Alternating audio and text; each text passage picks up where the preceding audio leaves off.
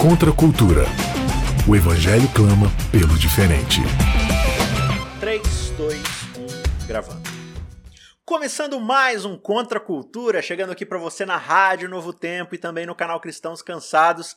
É uma alegria muito grande ter você aqui com a gente para estudarmos a palavra de Deus.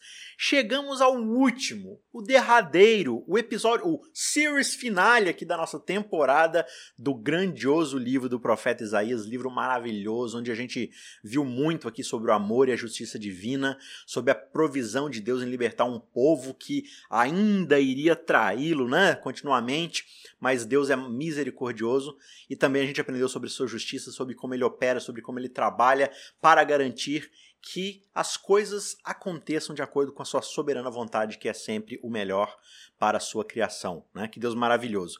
E a gente viu no episódio passado a respeito de mais algumas ideias relacionadas ao servo, a missão que o servo iria concretizar e tudo mais. Qual que é a reação do povo em relação a de fato servir a esse Deus? Será que a gente vai para uma pegada mais religiosa no sentido de simplesmente você ficar cumprindo certos ritos cerimonialísticos ou você realmente de fato entendeu qual que é a vontade de Deus, você entendeu que a religião ela vai muito além do que simplesmente rituais. Ela tem a ver com confiança em relacionamento com Deus que transborda, que transcende para o relacionamento com o nosso próximo, com aquele que está ao nosso redor.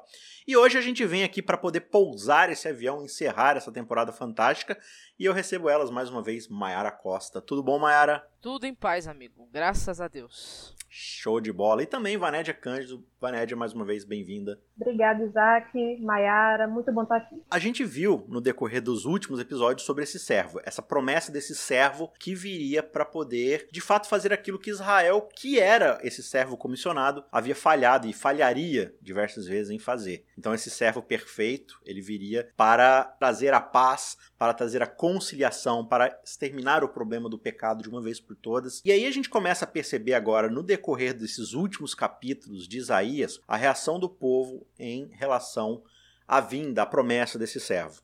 Alguns começam a aceitá-lo, a reconhecer o seu erro, a se arrepender, a ter um relacionamento de confiança com esse servo e, consequentemente, com o Deus que envia esse servo. Por outro lado, a gente percebe uma certa reação negativa por parte de outras pessoas. Essas pessoas, elas são ímpias, elas não aceitam o papel desse servo, quando a gente começa a ver o ministério de Jesus, a gente percebe nitidamente essa divisão aí desses dois grupos. E, e, por incrível que pareça, a gente começa a perceber que o grupo mais negativo talvez sejam aqueles que tinham mais motivos para abraçar toda a questão religiosa vinda com o Messias, mas são justamente aqueles que mais rejeitam, né? E a gente observa uma promessa no decorrer do livro de Isaías que é em relação aos próprios estrangeiros. É, por mais que os estrangeiros tenham oprimido muitas vezes o povo de Israel, como o Egito, a própria Babilônia, outras nações, tantas ali no decorrer da história, a gente começa a perceber ali também a promessa de que esses estrangeiros vão se aproximar de Deus, vão adorar esse Deus, vão servir esse Deus.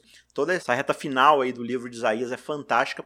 E hoje a gente vai para os dois últimos capítulos para pontuar aí essa mensagem lindíssima, essas promessas lindíssimas do livro de Isaías. E a gente indo aqui então para o capítulo 65, eu queria ler do verso 17 em diante, para a gente começar um pouco aqui a nossa conversa. O verso 17 do capítulo 65 diz: Pois eis que eu crio novos céus e nova terra, e não haverá lembrança das coisas passadas, jamais haverá memória delas.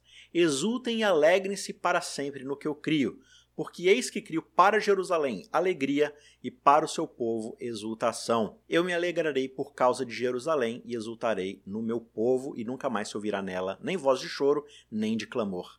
Não haverá mais nela criança que viva somente alguns dias, nem velho que não complete os seus dias, porque morrer aos cem anos será morrer jovem, e quem pecar só aos cem anos será amaldiçoado. Eles construirão casas e nelas habitarão, plantarão vinhas e comerão seu fruto. Não construirão para que os outros habitem, e nem plantarão para que os outros comam, porque a longevidade do meu povo será como a da árvore e os meus eleitos desfrutarão ao máximo as obras das suas próprias mãos.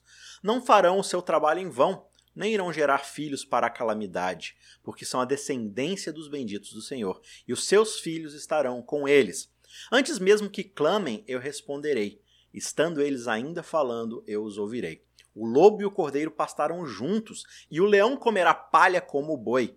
Pó será a comida da serpente, não se fará mal nem dano algum em todo o meu santo monte, diz o Senhor.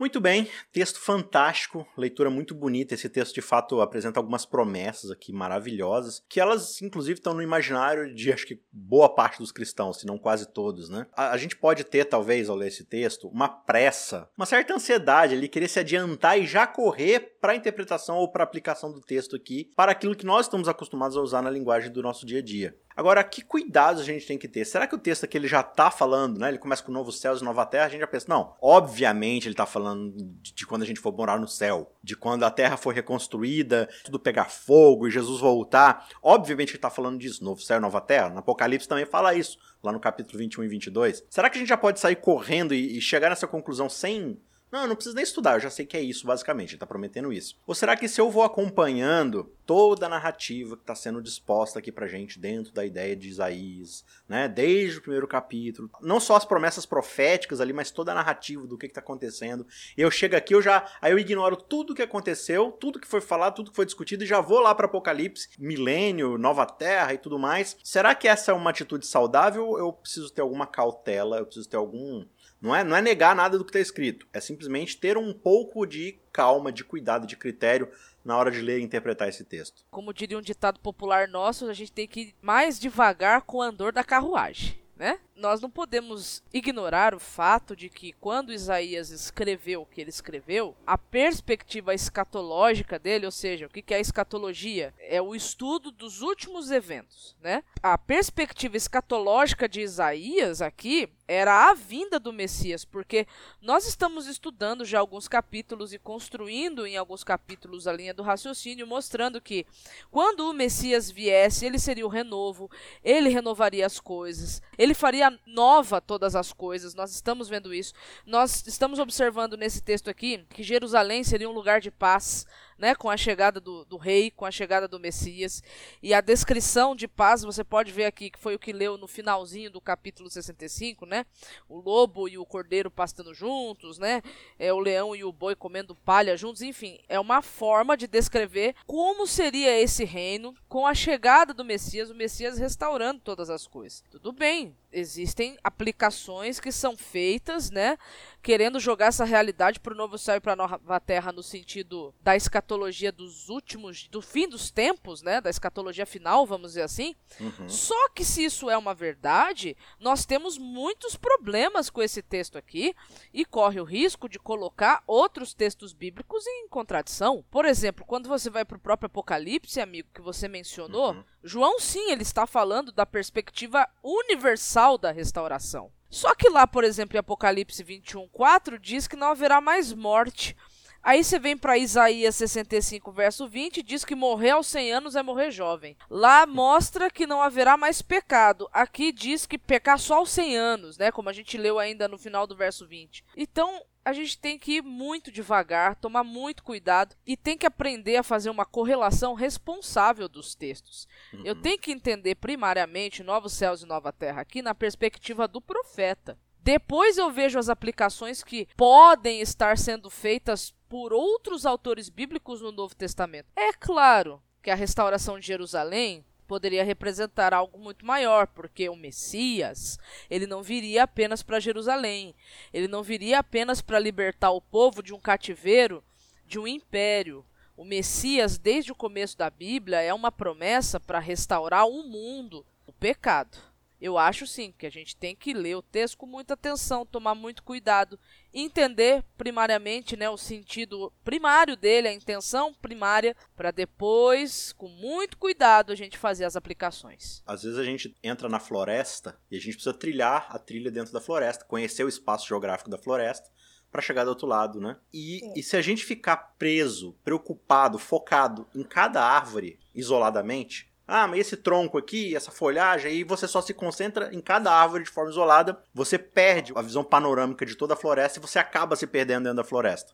Pegando alguma trilha errada, algum caminho equivocado. Acho que a gente tem que ter um pouco dessa postura, né? Observar de forma um pouco mais distante, digamos assim, o todo, o geral, o que está acontecendo na floresta como um todo. E não só, claro, cada árvore tem importância, porque todas as árvores elas vão formar o todo da floresta. Mas existe toda uma construção aqui, existe toda uma narrativa acontecendo. Né? Sim, inclusive tem várias perspectivas aqui, né? Algumas pessoas colocam que isso aqui seria uma linguagem acomodativa, digamos assim, para falar de algo que você não teria como mencionar assim as pessoas naquele tempo entenderem, né? E outra visão é que isso aqui, na verdade, seria uma restauração gradual que Deus iria operar em Israel. Então, aqui, gradualmente, Deus iria restaurar a terra e o céu, só que por meio do fracasso, digamos assim, de Israel. Então, isso não se deu assim, né? Isso seria uma profecia condicional se Israel cumprisse a sua parte na aliança.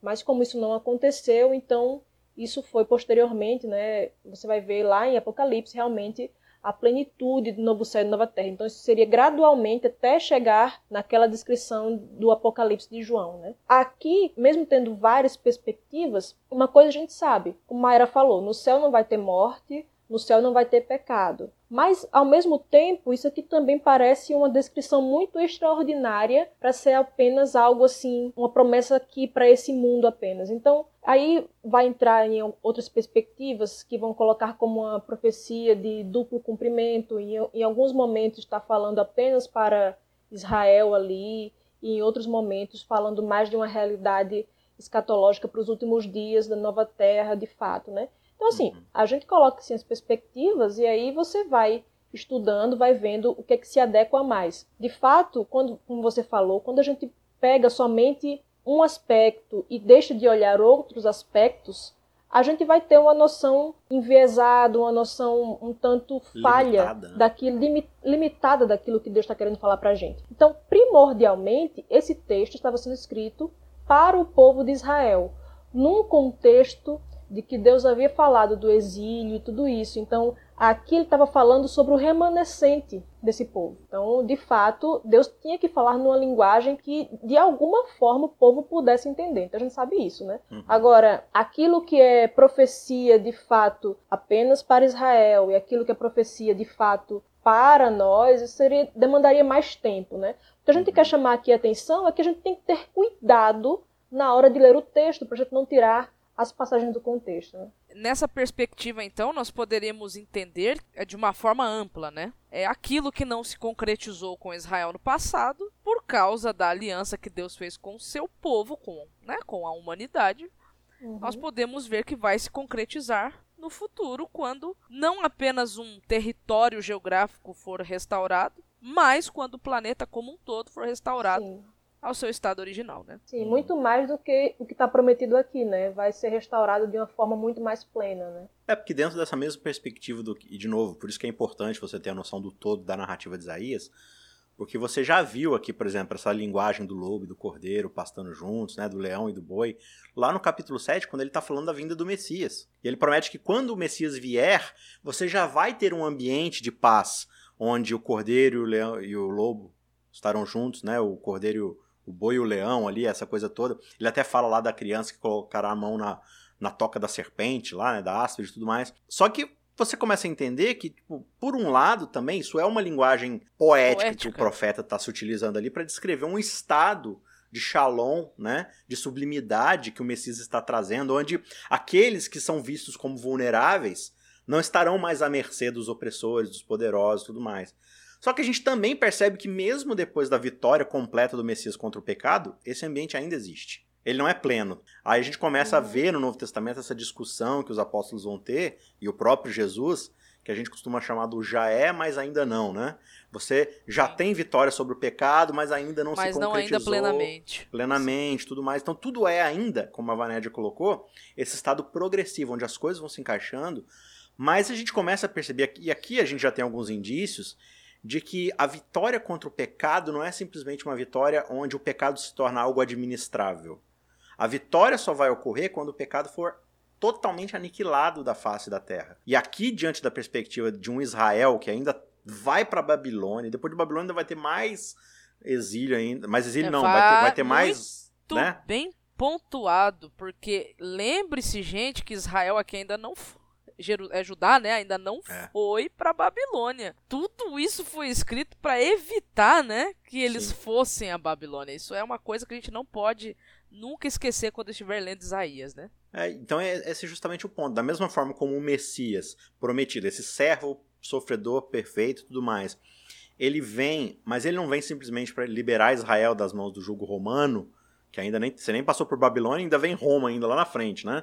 Mas ele vem e ele simplesmente não livra Israel de Roma. Israel ainda continua sendo perseguida por Roma e tudo mais, mas uma vitória maior do que essa, que vai também resolver esse problema no longo prazo, mas vai responder muito mais problemas, vai resolver muitos mais problemas. Da mesma forma que também a gente tem essa promessa de uma paz, de um shalom, que não vai simplesmente resolver o problema imediato da minha dificuldade, mas que vai restaurar todas as coisas no fim, né? Só que você tem que falar isso para um povo que ainda está ali, limitado. Então, esse anacronismo que a gente costuma fazer, de não entender que a, a mensagem ela é fruto do seu tempo, da época em que está escrita, do pessoal que vai ler, da cultura da época, dos eventos sociais, políticos, históricos, tudo que está acontecendo na época. Eu não posso simplesmente colocar o meu óculos do século XXI, do iPhone, do Facebook, do McDonald's, né, do Netflix e simplesmente sair tentando interpretar o texto bíblico. Se a gente fizer isso, a gente corre um sério risco de se perder no meio do texto e acabar aí utilizando textos prova e tudo mais. Então acho que é, é, é válido simplesmente a gente ter essa cautela e essa calma que todo estudante da Bíblia deve ter ao interpretar o texto bíblico, né? E você sabe, né, Isaac, que vai ter gente odiando a gente depois disso, porque tem gente que prefere assim, que você dê um caminho para ela, mesmo que esteja errado esse caminho. Ela tá seguindo esse caminho aí. Mas tem que falar Então, com muita assim, você- certeza. Isso, exatamente. Com muita convicção que você de- com certeza vai ganhar adeptos se você fala qualquer coisa com muita convicção. Se você fala assim, olha, vamos dar aqui caminhos, e você vai estudando, e você vai vendo e tal, as pessoas geralmente não gostam disso, gostam daquela coisa mastigada e tal. Só que assim, quando a gente vai para textos como esse aqui, que tem muita disputa teológica acerca disso.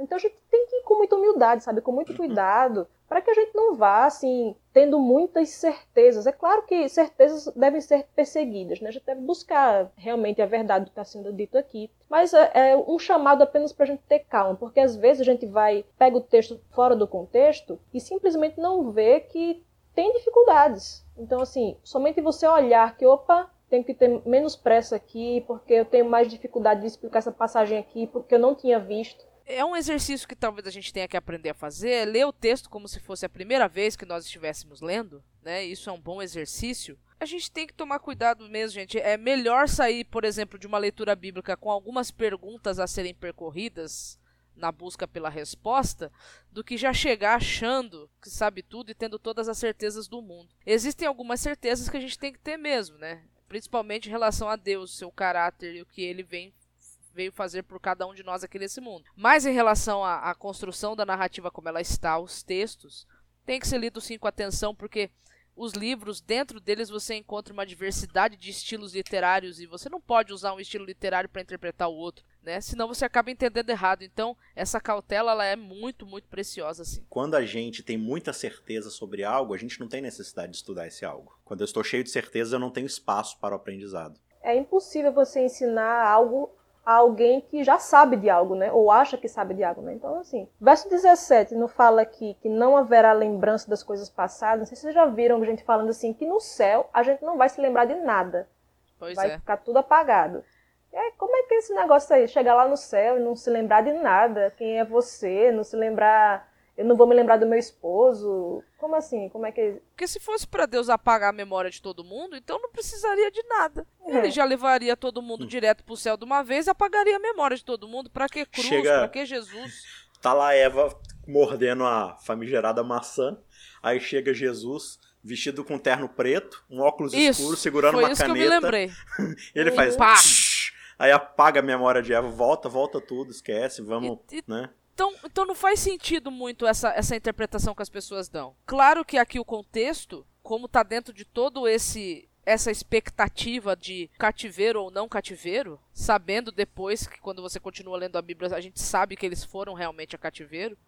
Pelo menos a promessa dá a entender que já não haveria mais memória do sofrimento, né? Do, Uhum. passado no cativeiro. É aquela ideia de uma memória que dói, né? É uma memória Sim. que de fato ela machuca, porque a gente tá agora no meio de uma pandemia que já dura aí há mais de ano, né? E quanta gente a gente tem perdido aí, gente jovem, gente velha, gente querida, é, e, e parece que isso nunca vai acabar, né? Parece que essa crise ela não tem fim. E talvez daqui a 20, 30 anos a gente olhe pra trás e já não dói tanto quanto antes. A gente ainda sente aquela dor da perda e tudo mais. Agora, você, você pensa que em termos de um povo que tá prestes a ir pro exílio, aí o povo tá lá em Babilônia e parece que aquela escravidão nunca vai acabar e tudo mais. Deus tá falando, olha, vai ser tão maravilhoso o que tem pela frente que, tipo, vocês mal vão ter tempo para ficar pensando nas dores que vocês sofreram no passado. Porque eu vou preencher vocês com tanto júbilo, tanta alegria, que não vai ter espaço pro sofrimento, pro lamento, né? Então essa que é a ideia, não é a ideia de, tipo assim, ah, eu tô lá no céu, e aqui no caso de Israel imediatamente, mas se a gente tá falando também de céu e tudo mais, como é que eu posso desenvolver um senso de gratidão a um Deus que morreu para me perdoar, se eu nem sei do que, que ele me perdoou? Sabe? Que senso de gratidão é esse que eu vou desenvolver a partir de nada? Eu tô aqui, aí, aí a gente não consegue conciliar, não, porque Jesus lá no céu, ele vai assumir a forma humana, e ele para sempre vai ter aquela, o furo do prego na mão, né? Aí eu olho pro furo na mão e falo assim, O que, que é isso aí? se machucou, Jesus? Foi fazer a barba e se cortou? O que aconteceu? Não, uma vez eu tava na cruz. Cruz, o que, que é isso? É de comer? Vai Não, ser igual aquele filme, como se fosse a primeira vez, né? Todo dia Jesus vai Todo contar, dia vai colocar dia... fitinha. É uma linguagem que a gente até utiliza normalmente, assim, não é estranha nem a gente, que a gente fala assim, ah, vou esquecer o passado. Não significa que você vai apagar todas as suas memórias, não. Simplesmente você não vai mais se lembrar daquilo com dor. Aquelas memórias. em conta, né? Isso. Até o verso 16, o verso anterior a esse, fala assim: Já estão esquecidas as angústias passadas e estão escondidas dos meus olhos, né? Então, assim, Sim, essas angústias não vão ficar mais vívidas, a gente não vai mais sofrer, não vai mais se angustiar com elas, né? A nova realidade será muito melhor e superior do que a antiga. É quando fala de, de Deus, quando ele, ele, ele fala, não lembrarei dos seus pecados, das suas iniquidades, não le- lembrarei mais. Ah, Deus tem problema de memória agora, Deus tem amnésia. Né? Pois o que é. ele tá falando é que ele não vai levar mais isso em consideração, isso ficou para trás, não faz mais parte do presente. É de uma realidade passada que não influencia mais no presente. Né? Então é essa a ideia. E, e é importante esse exemplo da gente tentar compreender qual que é a linguagem que está sendo utilizada aqui. Qual que é essa mensagem maior que está sendo explicada, né? O capítulo 66 retoma aqui com uma linguagem que é uma linguagem muito presente em toda, toda a narrativa de Isaías até agora, que é uma mistura de promessa de esperança com garantia de julgamento, né? E essa coisa vai se misturando ali, né? Ela vai se interlaçando. E o texto começa dizendo: Assim diz o Senhor: O céu é o meu trono e a terra é o estrado dos meus pés. Estrado é o lugar onde descansam os pés, né? Que casa então vocês poderiam construir para mim, ou que lugar para o meu repouso? Porque a minha mão fez todas essas coisas, e todas vieram a existir, diz o Senhor. Mas eis para quem olharei? Para o aflito e abatido de espírito e que treme diante da minha alma. Tá falando aqui, né? Tipo assim, para quem tá acostumado a sentar no céu e colocar os pés para descansar na terra, o que, que vocês vão construir para mim? Que seja maior que isso. Né? E eu nem tô falando das maiores coisas do universo, né? É, então, assim, e, e aí ao mesmo tempo a gente vê um Deus que senta no céu e coloca os pés na terra e de lá ele pega e olha para a criatura mais oprimida, menorzinho, o menor no reino dos céus ali, o, o mais insignificante, só que tem uma característica que além de simplesmente a pessoa ser oprimida, é aquele que treme diante da minha palavra, né? Aqui a gente começa a perceber esse contraste que eu vinha falando no começo do episódio entre esses dois grupos, um grupo que de fato não aceita esse servo, não aceita essas promessas, e o verso 3 agora ele vai retomar a linguagem do julgamento para falar da outra parte do grupo, que é essa que não treme diante da palavra. Ele diz: Quem mata um boi é como que comete homicídio, quem sacrifica um cordeiro como que quebra o pescoço de um cão, quem traz uma oferta de cereais como que oferece sangue de porco, quem queima incenso como que bendiz um ídolo. Ele tá falando aqui de pessoas que, tipo, vêm para fazer a, aquela mesma linguagem do capítulo 1 e do capítulo 58, né? Que vêm para fazer o que é certo cerimonialmente, mas suas intenções são de pior das espécies de pecadores, né? Como estes escolheram seus próprios caminhos e a sua alma tem prazer nas suas abominações, assim eu lhes escolherei o castigo e farei vir sobre eles o que eles temem.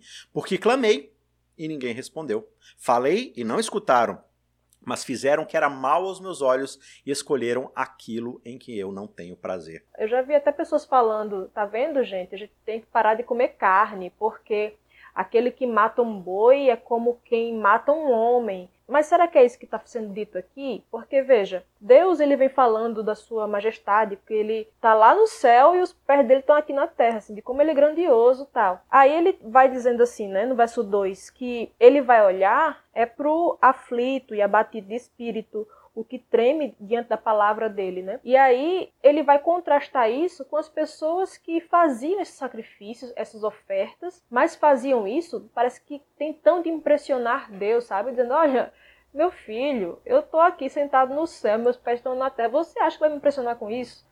Quem faz essas coisas aí, para mim, é como se fosse, se você mata um boi, né, que os bois carneiros e tal eram oferecidos em sacrifício, quem faz isso é como quem mata um homem. Deus, ele considerava isso uma abominação, é o que ele fala no capítulo 1, né? Eu tô enjoado, eu tenho um nojo das ofertas de manjares de vocês, dos sacrifícios e tudo isso. Então, mais uma vez, ele retoma esse assunto para dizer: olha, não interessa se você quer oferecer essas coisas buscando segurança nessas coisas, nas coisas que você me oferece. Não é para isso que eu instituí isso. Até porque, se fosse para falar contra você comer carne, eu não estou falando que, gente, é, regime vegetariano é, é ruim, não estou falando nada disso, é bobagem, não, é uma coisa muito boa. Mas esse texto não está falando disso, né? Inclusive, se fosse assim, ele fala aqui sobre Oferta é, de cereais também. É oferta de cereais, então você não pode comer mais cereal, né? Então, veja como a gente pegar textos e falar do que ele não está falando, a gente deixa de falar do que ele está falando. E aqui ele está falando sobre algo que muitas vezes a gente faz, porque eu parar de comer carne, beleza, então eu estou livre disso aqui, né? Se for olhar assim.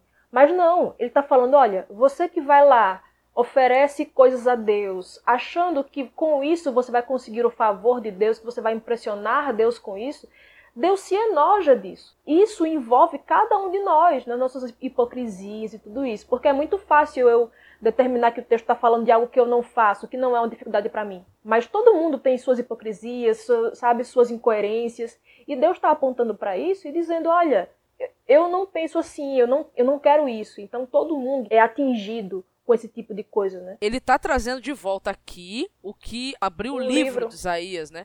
Então aquela problemática lá do começo ela volta, que ela é retomada, o ponto é retomado aqui de novo, né? E a linguagem aqui desse bloco do texto é justamente, ó, mais todos esses caras aí, porque tudo que ele tá descrevendo aqui, gente, não é dieta. Ele tá falando aqui de rituais. Exato. de rituais religiosos. É disso que ele está descrevendo aqui. Quem mata um boi é sacrifício, sacrifício aqui de ovelha tal. Quem traz ofertas cereais, quem queima incenso. Só que ele diz: todos esses caras aí, eles escolheram seus próprios caminhos e sua alma tem prazer nas suas abominações. É só você ler o capítulo 58.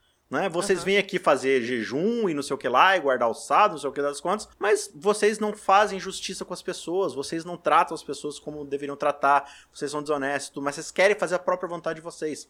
Então nada disso que vocês vão fazer aí é digno diante de mim, porque eu sei onde está o coração de vocês. Por isso meu julgamento vai ser daquilo que vocês mais temem, de fato. Né? Entregar a vocês as próprias consequências das suas ações. A gente está falando aqui de uma linguagem de novo céu e de nova terra, de promessa de paz, de shalom, de estabilidade, de regozijo, e Deus está falando aqui de julgamento. E tem pessoas que elas não conseguem conciliar essas duas coisas. Uma linguagem de julgamento onde Deus de fato vai punir o mal, acabar com o mal, e vai permitir que aquilo que é bom floresça. Porque a gente não consegue perceber, eu acho muitas vezes, dentro da nossa limitação, de que para que o bem exista em forma plena e pura, o mal tem que ser erradicado. E a gente não quer lidar com isso, porque muitas vezes a gente não quer lidar com aquilo que nós estamos contribuindo para esse mal, né? Não só a nossa limitação, mas também aquilo que a cultura insere na nossa mente. Porque a gente acha que são coisas incompatíveis.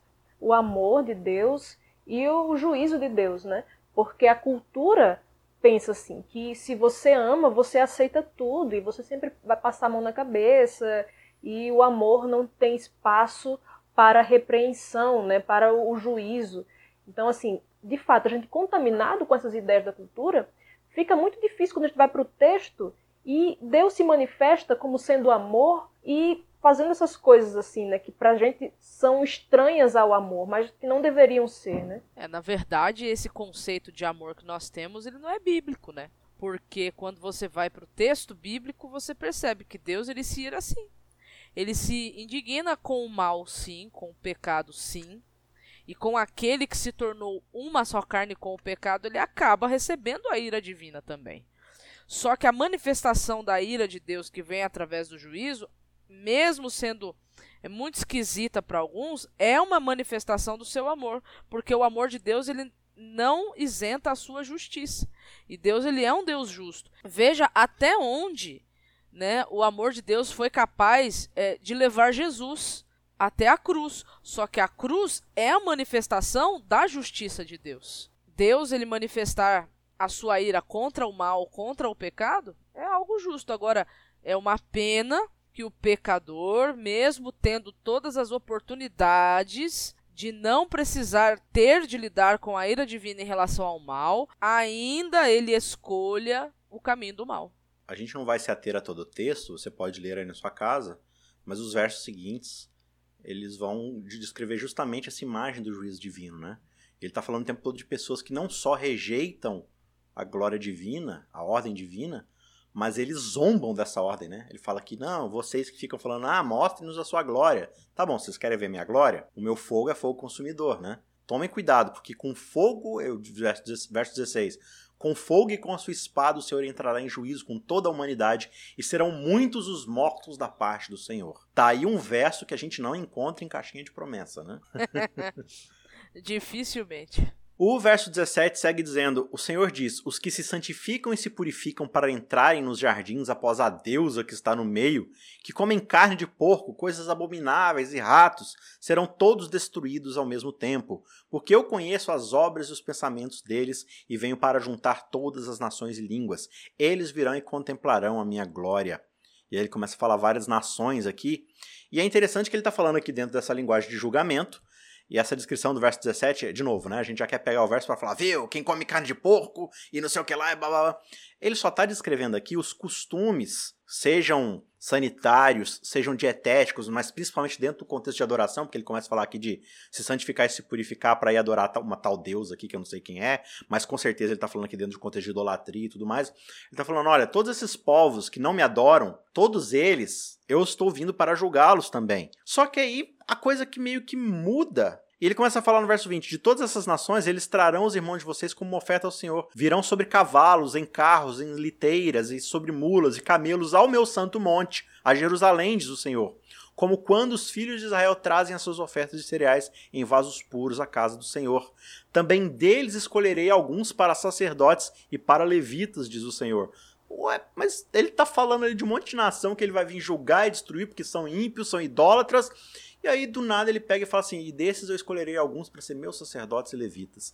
Aí você começa a entender assim, cara, mas parece que essa ideia de julgamento tá bem longe do nosso conceito de século XXI de simplesmente justiça que só sai simplesmente punindo e atribuindo coisas. Tem todo um processo aqui de restauração da verdade, do bem. Só que as coisas caminham juntas e você não pode dissociar uma coisa da outra, né? Esse texto é tão fantástico porque falando ainda a respeito da ira de Deus, que Jonas foi chamado para profetizar Nínive, né? E aí todo o BO que deu você já deve ter ouvido falar em algum momento da sua vida, né? Que ele não quis ir, que ele ficou bravo, que não queria que os ninivitas né, se, se convertessem, enfim. Lá, quando se fala sobre a ira de Deus, a ira de Deus, o Deus se irar é descrito como alguém de nariz largo. É, o que, que representa esse nariz largo, né? No sentido de que Deus irado, ele respira profundamente. Como é que a gente fica quando a gente está respirando, quando a gente está irado, né? A gente respira ofegantemente, rapidamente, né?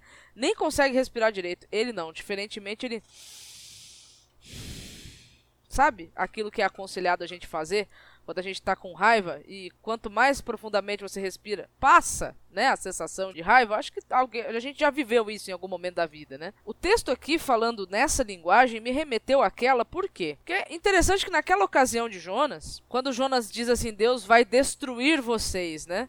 A palavra destruir, destruir ali no hebraico, né, destruição, ela pode ter dois significados. Ela pode ter o significado de destruir mesmo, subverter, ou o significado de converter. E é interessante porque lá no texto de Jonas, Jonas entende o destruir como subverter e os inivitas entendem o destruir como converter. E aí quando você vai para o contexto, você observa que para um Deus que estava muito bravo, irado, né? Por que então dá 40 dias, né? Então você percebe assim uma, uma certa ira tardia, né? Não imediata. Por que, que eu fiz essa ponte com Jonas? Porque aqui eu percebi essa, essa mesma questão. O texto está falando de julgamento, de Deus trazer fogo, né? Como nós lemos ali nos versos 15 e 16, é trazer a repreensão, trazer a sua espada, mas no finalzinho quase aqui, o Deus que traria isso é o Deus que também traria as outras nações, que escolheria daquelas nações levitas e sacerdotes. Então você percebe assim, né? Uma, uma ira tardia divina, né? Ela não é inexistente, ela é existente. O texto bíblico deixa isso suficientemente claro. Porém, ela é tardia, né? E eu acho isso muito interessante, porque depois no Novo Testamento você vai ver é, essa ideia né, se reverberando, e aí vem o conselho, né? Que nós também devemos aprender a ser tardios em irar, né? Ou seja, imitando o exemplo do nosso próprio Criador, e a gente encontra isso aqui. E isso é magnífico. Então, um Deus que está irado com o pecado, sim, mas ele antes dele querer destruir e dizimar tudo, ele, ele ainda estende o braço para a salvação. Eu acho que você conhece, não sei se Mara conhece, é Flávio Morgenstern. Uma vez eu, na internet, assim, eu, eu vi ele postando umas coisas dizendo que. Ele, ele não é nossa igreja tal, eu acho que na época ele era ateu, inclusive. Ele dizendo que Deus nunca quis, assim, Israel nunca quis é, espalhar a mensagem e tal, nunca quis evangelizar. Isso é uma coisa, uma invenção de Paulo, né? Que Deus nunca quis isso no Antigo Testamento. Só que você vê aqui no verso 19, dizendo que iria enviar pessoas, né, para essas nações ímpias, pessoas que jamais ouviram falar dele, jamais viram a glória dele, e esses enviados, né, iriam anunciar para essas pessoas que nunca ouviram sobre Deus. A gente já tem aqui um movimento missionário aqui, né? incipiente, mas a gente tem. Aí dali ele diz que vai tirar os sacerdotes, porque seria pregado para essas pessoas e elas iriam crer. Dessas pessoas ali, mesmo de nações pagãs e tudo, Deus iria tirar aquelas pessoas que eram fiéis e que iriam crer na pregação, né? Então você vê assim que sempre foi o intuito de Deus, por meio de Israel, abençoar as outras nações. Foi isso que Deus falou a Abraão, né? é, abençoar-te-eis, serás tu uma bênção, e em ti serão benditas todas as nações da terra. Era abençoar para que Israel fosse uma bênção. E infelizmente nem sempre Israel cumpriu isso, né? Então, quando ele deixou de cumprir isso, não que Deus tivesse sido pego de surpresa e mudou os planos de repente. Não, já havia o plano, né, caso Israel não não cresça. Quando aí vem a progressão da promessa. Começou uhum. com uma uhum. família, depois passou para uma nação inteira e aí foi progredindo, progredindo, progredindo, expandindo, expandindo, expandindo. Isso. A questão é que Deus teve sempre como plano levar essa mensagem para todos. Né? Deus nunca quis destruir nenhuma nação, Deus nunca quis fazer nada disso. Israel sempre, todas as vezes Deus dizia, olha, não é assim e tal, e ele sempre querendo se fechar em torno de si mesmo, e Deus dizendo, não, é para ir para fora também. E aí você vê no Novo Testamento, né, Jesus falando daquela promessa, né, que a minha casa seria chamada casa de oração para todos os povos. Os gentios não podiam entrar né, no, no santuário, tinha o pátio dos gentios. E aí Jesus vem e desfaz isso, né? Seria uma, uma, casa de oração para todos os povos e essa promessa de fato se cumpriu, né? Para a gente encerrar então esse livro magnífico, vem aqui os últimos versos, também muito conhecidos, porque assim como os novos céus e a nova terra que hei de fazer estarão diante de mim, diz o Senhor. Assim também estão diante de mim a posteridade e o nome de vocês. De uma festa da lua nova a outra e de um sábado a outro, toda a humanidade virá adorar diante de mim, diz o Senhor. Ele está dentro de um fluxo aqui, né? falando do julgamento, falando da promessa, falando de todas essas nações ímpias que não conheciam a Deus, mas ele falando ao mesmo tempo que aquele que me conhecia não me chamava, não só não me chamava, como eu chamava, eu me humilhava e ele não me respondia. E agora está aberto para todo mundo e toda, de todas as nações, né? O que Apocalipse vai reverberar também. Mas aí, aqui é um outro texto também que a gente fica discutindo. Ah, no céu a gente vai guardar o sábado, no céu a gente vai fazer não sei o que lá. E por mais que essa discussão possa ter alguma validade, de novo a gente perde a floresta. Porque veja, aqui o texto está acabando. Isaías está encerrando o livro. E se você enxergar isso daqui como aspas, e ele está fechando aspas, e você voltar lá para o primeiro capítulo, logo no começo, e abrir aspas, você vai perceber que o livro de Isaías começa com Deus falando: Eu tenho uma contenda contra Israel e chamo diante de mim o quê? Céu e terra como testemunha. Terra daquilo que Israel está fazendo comigo e do que eu estou tentando fazer para ele. Então aqui ele está falando assim: olha, eu trago novos céus e nova terra. Também já não é mais esse céu e terra que tem uma contenda contra o povo, como nação. E no próprio capítulo 1, quando você vai dando sequência, por exemplo, você vê lá no, lá no verso 13 do capítulo 1: Não me tragam mais ofertas vãs, o incenso é para mim abominação, e também as festas de lua nova e os sábados e as convocações das assembleias, eu não posso suportar a iniquidade associada a essas reuniões. As festas solenes de vocês, as luas novas, os sábados, a minha alma odeia, são um peso para mim. Ou seja, o capítulo 1 começa com Deus falando: olha, o céu e a terra têm uma contenda contra vocês, e eu não aguento mais as festas de lua nova e o sábado de vocês. E ele termina falando que faz novos céus e nova terra, e que agora virá todas as nações, todas as pessoas de todos os lugares da terra diante de mim para, de um sábado a outro, de uma lua nova a outra, me adorar. Ele está falando aqui de restauração de relacionamento. De finalmente o cumprimento da promessa que foi feita lá no comecinho, lá na queda, que Israel não cumpriu, que Adão não cumpriu, que ninguém cumpriu. Ele está falando assim: olha, no fim das contas, tudo que eu estou falando aqui em Isaías é: eu vou resolver o problema do pecado eu vou restaurar o nosso relacionamento. Aquilo que Israel não fez, eu vou fazer por intermédio do meu servo. Se a gente não tem essa promessa em mente, a gente fica discutindo folha, galho, raiz de árvore, ao invés de enxergar o todo do plano de Deus e como isso é maravilhoso dentro da perspectiva do nosso relacionamento com Ele. Não, e se aqui estiver falando que a gente vai guardar o sábado na nova terra, não que eu esteja dizendo que a gente não vai fazer isso, mas se esse texto estiver falando isso, então o mesmo texto está falando que a gente vai guardar a lua nova, né? Na, uhum. na, nova terra. Não faz sentido, né? E ele está falando aqui de um sábado a outro, de uma lua nova a outra, dando uma ideia de ininterruptamente. Uhum. Né? Não está falando assim, ah, todo sábado. Ele está falando de dia um sábado dia, a outro. De... Mês a mês. Exatamente. Continuamente. Se, aqueles períodos de tempo que eles contavam, né? A semana e o mês. Então, a gente iria adorar a Deus continuamente. É, em outras palavras, a, a adoração vai ser uma adoração eterna, ela não vai ter fim. Porque o relacionamento, mais uma vez, foi reconciliado, né? Essa rebeldia que existia não existe mais.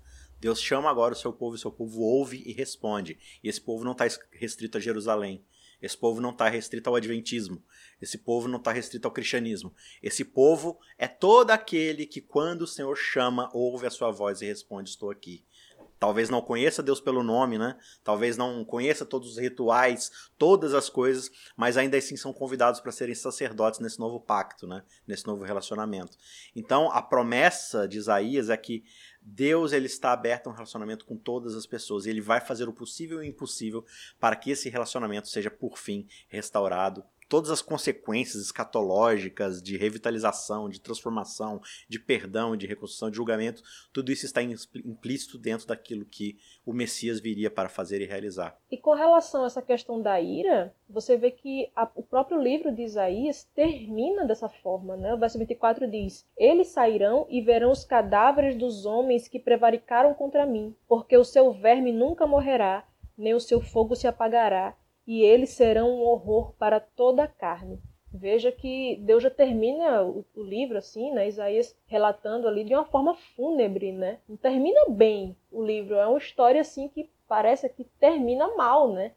Então, é, eu já vi até que assim alguns judeus, quando estão estudando o livro de Isaías, eles não terminam no verso 24, eles terminam no verso 23. Eles abordam o verso 24, mas assim, eles voltam para o 23 para dar aquela aquele ânimo, né, que não vai uhum. não vai não vai terminar mal. Mas Deus, ele demonstra sua ira quando ele pune o mal e você vê os cadáveres daqueles que prevaricaram contra ele. Isso fica muito claro quando você vê que Deus, ele termina o livro falando dessa maneira assim, né? Então, a gente muitas vezes pensa assim, não, a gente tem que, tem que ser sempre positivo, tem que ser sempre não sei o que lá, porque a gente sempre pensa, né? Porque se Deus é por nós, quem será contra nós? Mas tem a questão que às vezes Deus é contra nós, né? Às vezes Deus está contra uh, os nossos atos. Então esse livro de Isaías nos chama a refletir sobre isso. Quando Deus está contra nós e quando a gente está fazendo coisa que não agrada a Deus, e isso não é um chamado a gente ficar o tempo todo olhando para nossas obras, mas um chamado para a gente confiar nesse Deus que nos coloca assim sob uma nova vida, que a gente deve viver de maneira diferente, mas aquele que não crê, ele vai viver dessa forma que desagrada a Deus e Deus não vai deixar por isso mesmo. Deus vai ter uma punição cabal a isso, né? Na verdade, aqui são, são, do, são dois caminhos apresentados, né? É a mesma coisa que Moisés faz lá atrás, bênção e maldição. E essa promessa aqui desses cadáveres, dessa morte, dessa coisa aqui, é a garantia de Deus de que o mal não vai se levantar novamente de que o mal foi propriamente punido. Né? Aqueles que se rebelaram contra mim são quem? Justamente aqueles que oprimem o seu próximo, né? como já foi amplamente descrito em todo o livro. Então a promessa aqui não é simplesmente, ó, oh, cuidado aí que senão eu vou te matar. Não. É tipo assim, olha, você tá vendo que o mal acabou? Então você pode descansar na promessa de que o mal não vai se levantar. Ele usa aquele linguagem de um fogo que não se apaga, de uma coisa que fica para eternidade. Ou seja, o mal é erradicado de uma vez por todas. Essa é a promessa. Né? Ela está em paralelo ali com a questão da adoração a Deus, né? dessa coisa da, do shalom e tudo mais. Tem gente que fica colocando isso aqui como sendo um, um exemplo de como as pessoas vão penar eternamente. Então, a gente não está falando nada disso. Uhum. Pelo contrário, está falando de cadáveres aqui, né?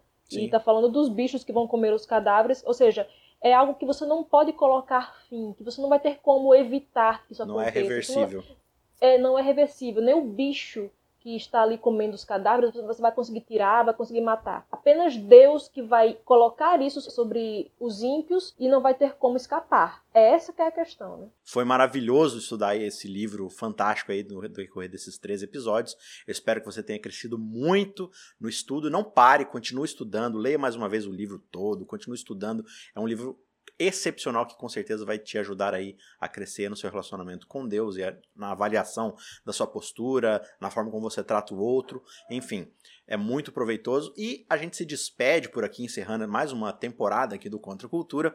E na semana que vem a gente se encontra novamente para mais um episódio, começando uma série agora excepcional sobre a aliança. O que é a aliança? Esse pacto, esse contrato com Deus, como é que ele se desenvolve no decorrer das páginas sagradas. Você é nosso convidado para nos encontrar por lá. Vai ser um prazer receber você. Um abraço. Tchau, tchau. Ajude o Cristãos Cansados a continuar produzindo conteúdo cristão gratuito e de qualidade. Você pode fazer uma doação única usando o QR Code do PicPay ou pelo site apoia.se barra cristãos cansados, fazendo contribuições mensais de qualquer valor. Os links estão na descrição.